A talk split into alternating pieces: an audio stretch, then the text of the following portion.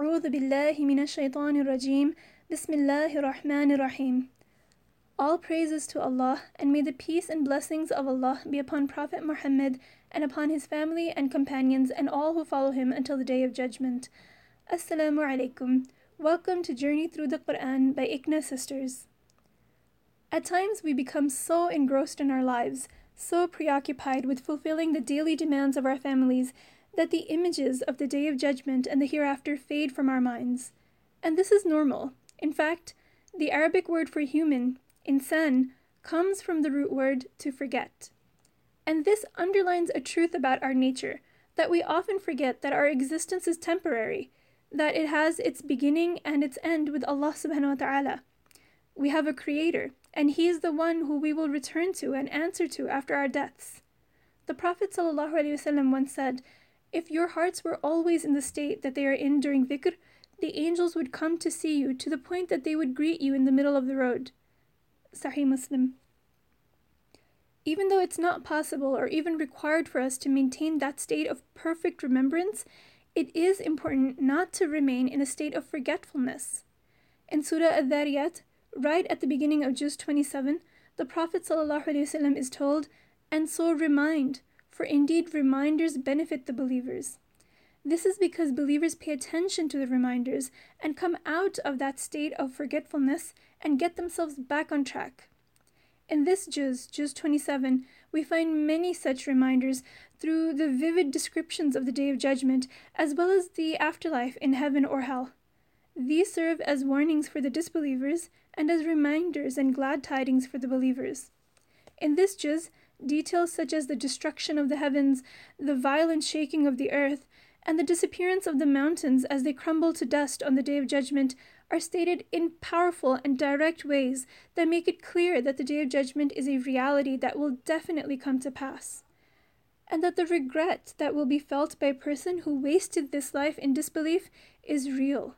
And that reality will be so clear and so undeniable that they will not be able to make any of the excuses that they used to make for their disbelief in this life that the effect of the Quran is due to magic, or that the Prophet ﷺ came up with the Quran himself, or that he's a madman or a fortune teller, and everything else that they used to say. And in fact, their mouths will be sealed so that they won't be able to make any excuses, and their body parts will bear witness to their deeds. Surah Najm supports the Prophet ﷺ against his enemies and emphatically rejects all the accusations that the disbelievers made against Muhammad ﷺ that he's misguided or deluded or speaks of his own desires. It affirms that whatever he ﷺ says is in fact revealed from Allah subhanahu wa ta'ala through the angel Jibreel alayhi salam and whatever he tells of his experiences regarding the revelation of the Quran must be believed because he is telling the truth. However, if despite everything the disbelievers still choose to uh, disbelieve, the Prophet ﷺ is told to turn away from them and to leave them to their fate. Because the fact of the matter is, is that they are the ones who are astray, they are the ones who are deluded and are following their own desires. The fact is that the disbelievers do not even consistently follow their own ideas. For example, Allah subhanahu wa ta'ala points out that according to them, daughters were a source of shame, and they themselves preferred to have sons. Despite this, they claimed that angels were the daughters of Allah. So either daughters were not a source of shame because Allah had daughters, according to them, or they should not attribute to Allah something that they themselves found shameful. Of course, as Muslims, we reject that Allah could have any children, daughters or sons, because He is exalted above such things. And we don't believe that daughters or sons, either of them, have a preference over the other. So, in response to all their false claims about the Prophet ﷺ and about Allah, the Quran challenges them to come up with a recitation that could rival the Quran. If it really is written by Muhammad ﷺ, whom they call the poet, then others should be able to compete with it. So they tried, but of course they failed.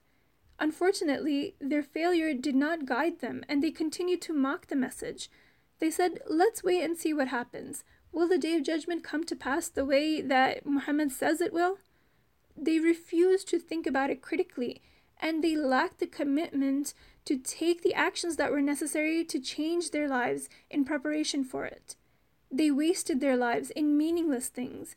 They lost themselves in the temporary enjoyments of this life, and they didn't realize that the permanence and the greatness of the rewards of the hereafter would make everything that pulled them away from Allah in this life seem absolutely meaningless. As believers in the Day of Judgment, we need to make sure that we protect ourselves from falling into the same mistakes as those who deny the Day of Judgment. The disbelievers are told to consider how powerless they are in reality and that all power and control in fact belongs to Allah subhanahu wa ta'ala. Everything in the heavens and the earth belongs to Him. The sun and the moon run the course that was appointed by Him. And He is the Rabbu Shi'ra, the Lord of Shi'ra, and Shara was the name of a bright star that was worshipped by the disbelievers. So it's like they're being told, don't worship Shara, worship the Lord of Shara. And Allah is the one who causes us to laugh and cry. He gives us life and death. He created us out of clay, and He created the jinn from a smokeless fire. And all He has to do is simply give the command, and whatever He wills will come to be. Now, in contrast to Allah's might, the disbelievers are told to consider how little they control. They don't control their own creation, or even the creation of their children. Even the seed that the man ejects is created by Allah subhanahu wa ta'ala. And just consider how amazing it is that a human being comes from this fluid. How vastly different this stage is from the fully formed human being that results from it. If Allah can do that, then He can definitely create us again in a form that we as yet cannot understand. They are also powerless to cause the crops to grow out of the ground, and just as unable to make it rain from the sky. It's interesting to note that crops grow from beneath the earth, which is the lowest point, and rain comes down from the sky, which is the highest point. These two verses encompass everything on earth to show them that they don't have control over any of it. And this includes the trees that they used as fuel for fire. Fire, which is essential for so many aspects of life, like warmth and light and cooking. They don't have any control over Allah's treasures. Rather, He is the one who gives His blessings freely to whomever He wills, and He limits His blessings to others. So, if the disbelievers are enjoying prosperity, it is because Allah wills it for them. The believers understand that to Allah belongs everything in the heavens and earth, and so they spend in His path, knowing that wealth is a test. They are also content knowing that whatever Allah will give them in return for spending in His path will be far greater. And finally, they don't control destiny, whether it's their own destiny or anyone else's destiny, and they don't have any knowledge of the unseen. They have no control over their future. They don't even know what's in store for them. They should realize all of this while they're still in this world so that their arrogance does not get in the way of them seeing the truth. Because although the truth will be clear on the day of judgment, it will not be of any benefit to believe then because it will be too late. Now, what is the reason that despite all the proofs given by the Quran, the disbelievers stuck to their stubborn refusal to believe? Surah An-Najm exposes their goal behind attaining knowledge, which was not to reach the truth, but was rather limited to acquiring worldly benefit. And that's why anything that did not appear to yield worldly benefit was not taken seriously by them. Surah Tur points out that the Prophet ﷺ never asked them to give him their wealth in exchange for what he was preaching to them. However, even though they didn't willingly listen to the Quran and didn't want to accept it, the Quran did have a powerful effect on them. On one occasion, the Prophet ﷺ recited Surah An-Najm while many of the leaders of the disbelievers were seated around him. When he finished, and Surah An-Najm ends with a verse of sajda, everyone in the gathering, including the disbelievers, fell into prostration. Because of this, some people who saw them started to say that the Meccans had accepted Islam. This was such an amazing incident that news of it spread quickly, and even the Muslims who had migrated to Abyssinia heard about it. Some of them even came back to Mecca, believing that the report was true. The Meccans felt confident and secure in their power. They didn't believe that anyone could challenge them. Stories of the past nations also drive home the point that the ultimate source of power is Allah subhanahu wa ta'ala. He destroyed the disbelieving nations of the past of Nuh, Ad, Thamud, Fir'aun, and Lut and this was despite their numbers and their apparent power. When corruption is widespread, it may seem that nothing can challenge it. Certain ideas, when they're endorsed by popular or powerful people, seem to gain legitimacy simply because many people are voicing their support or because not enough people are speaking out against them. And these ideas could be anything uh, deviation in matters of worship, such as the nation of Nuh salam, who started to worship idols and even after being called to the right way for 950 years, did not listen.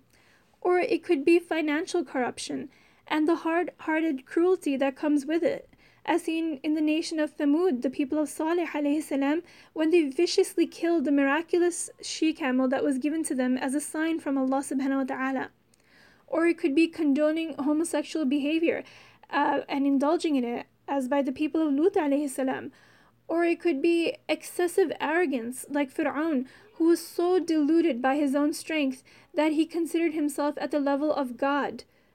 Despite their apparent power, all of these people were destroyed because no matter how well we humans learn to manipulate our environment and gain material advancement and prosperity, certain things will always remain outside of our control. In our current time, we can feel the power of this truth as the entire world struggles with the coronavirus, and we watch even strong nations brought to their knees. We see panic and fear in some people and denial and heedlessness in others. And so time goes on, and certain aspects of the world change, but really people stay the same and the message of the Quran remains relevant. As such, the question that faces us is which side do we wish to associate ourselves with? The side that accepts divine revelation and attempts to live by it, or the side that rejects it and fights against it? In Surah Ar-Rahman, Allah subhanahu wa ta'ala tells us, The Most Merciful has taught the Quran, created insan, and taught him how to speak. Now, logically, it would make sense to mention teaching the Quran after mentioning the creation of insan. However, the order is changed and the Quran is mentioned first to emphasize the significance of this gift which overshadows all the other gifts that were given to us by Allah subhanahu wa ta'ala. In Surah Qamar, Allah subhanahu wa ta'ala repeatedly reminds us, We have made the Quran easy to remember, so is there anyone who will take it to heart? This Quran is the miracle by which Allah subhanahu wa ta'ala takes people out from darkness and brings them into the light. May Allah subhanahu wa ta'ala make it the light of our hearts and let us live by it. Ameen. Personal responsibility and accountability for actions is greatly emphasized by the Quran.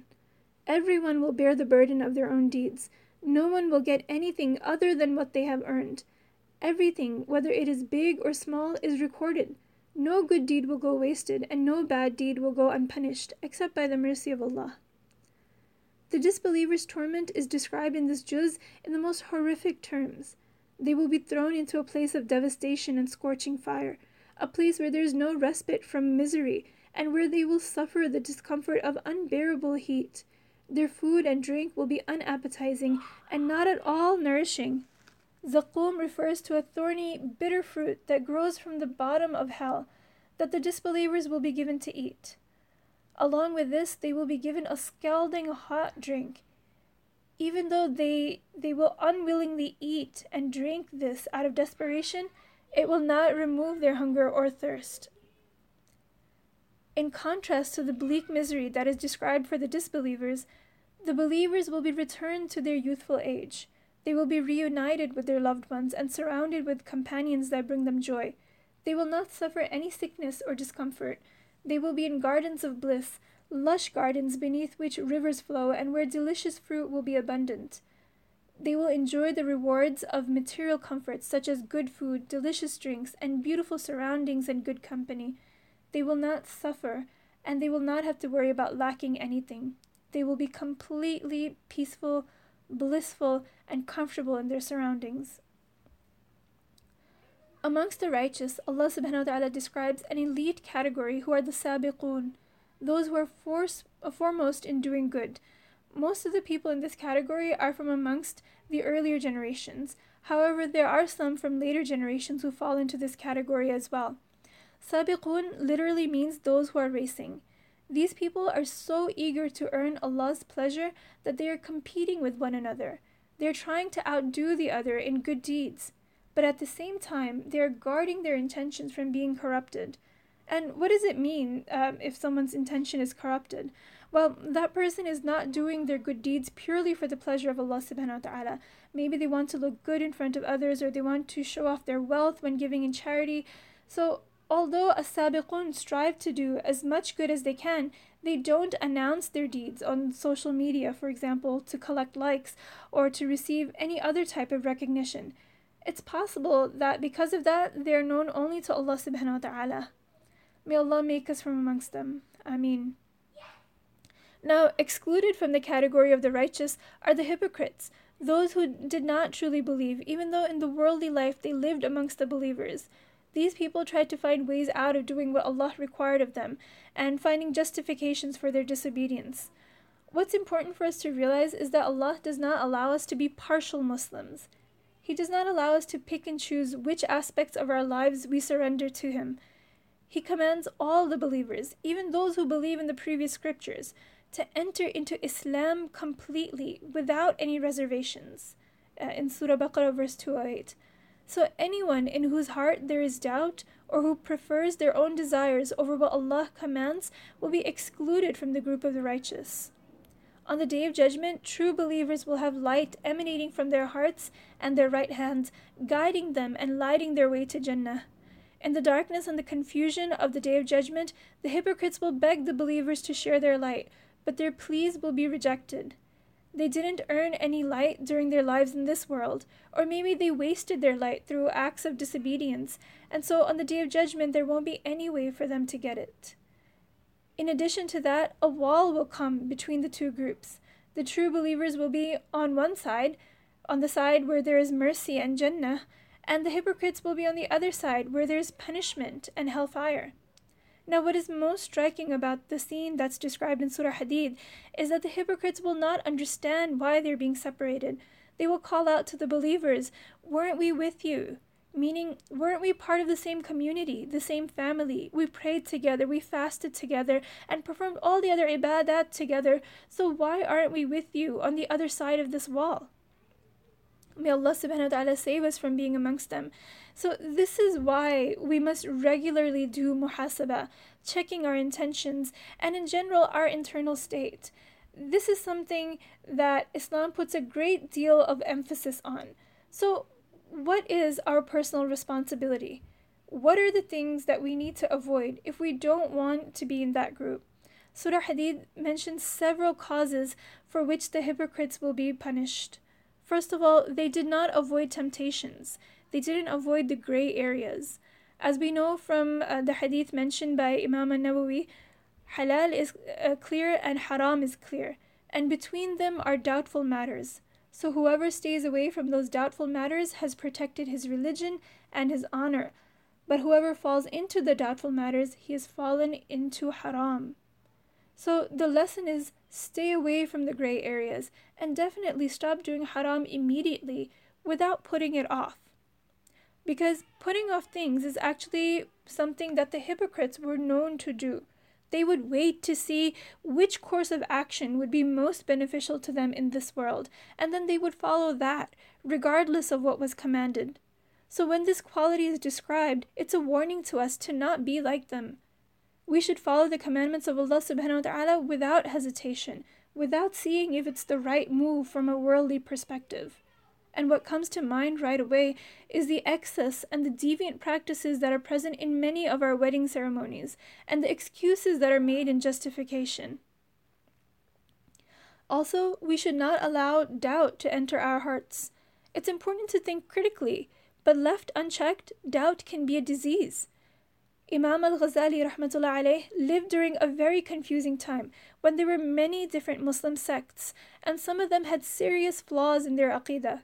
After he deeply studied all these different ideas, he wrote that one may doubt anything except the oneness of God, that Muhammad was sent as a messenger, and that the day of judgment will certainly come. This is because these are the central beliefs that are the anchor that keep us from getting lost in a confusing sea of conflicting ideas.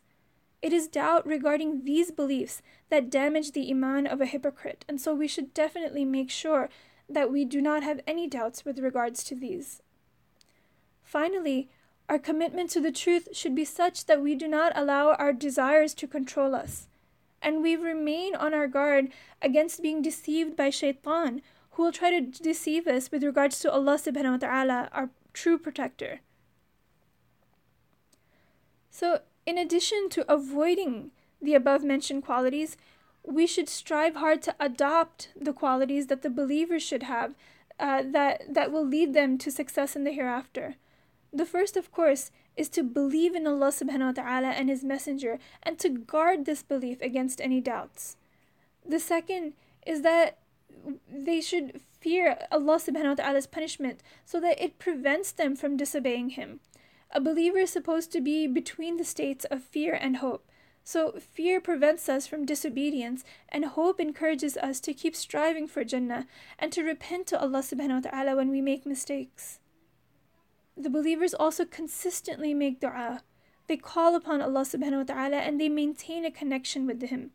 And the more that this connection is nurtured, the further a person is distanced from sinning. The believers spend their wealth in the path of Allah subhanahu wa ta'ala. They remember that everything, not just their wealth, but also they themselves belong to Allah subhanahu wa ta'ala.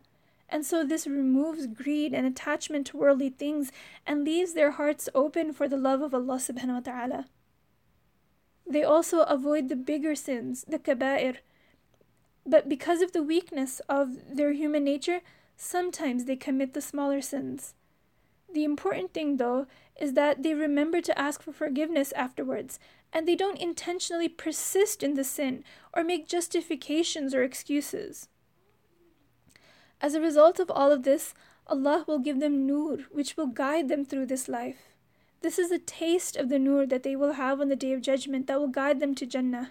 The nur that they have in this dunya will help them avoid shaitan's traps. May Allah subhanahu wa ta'ala give us all this nur. Ameen. Alhamdulillah, that concludes the 27th juz. I hope you enjoyed listening to the explanation and I hope that it was of benefit to you. Uh, inshallah, the final three ajza will be done by Sister Hina Sayed from Dallas, Texas. Uh, she is also the person that we began this journey with.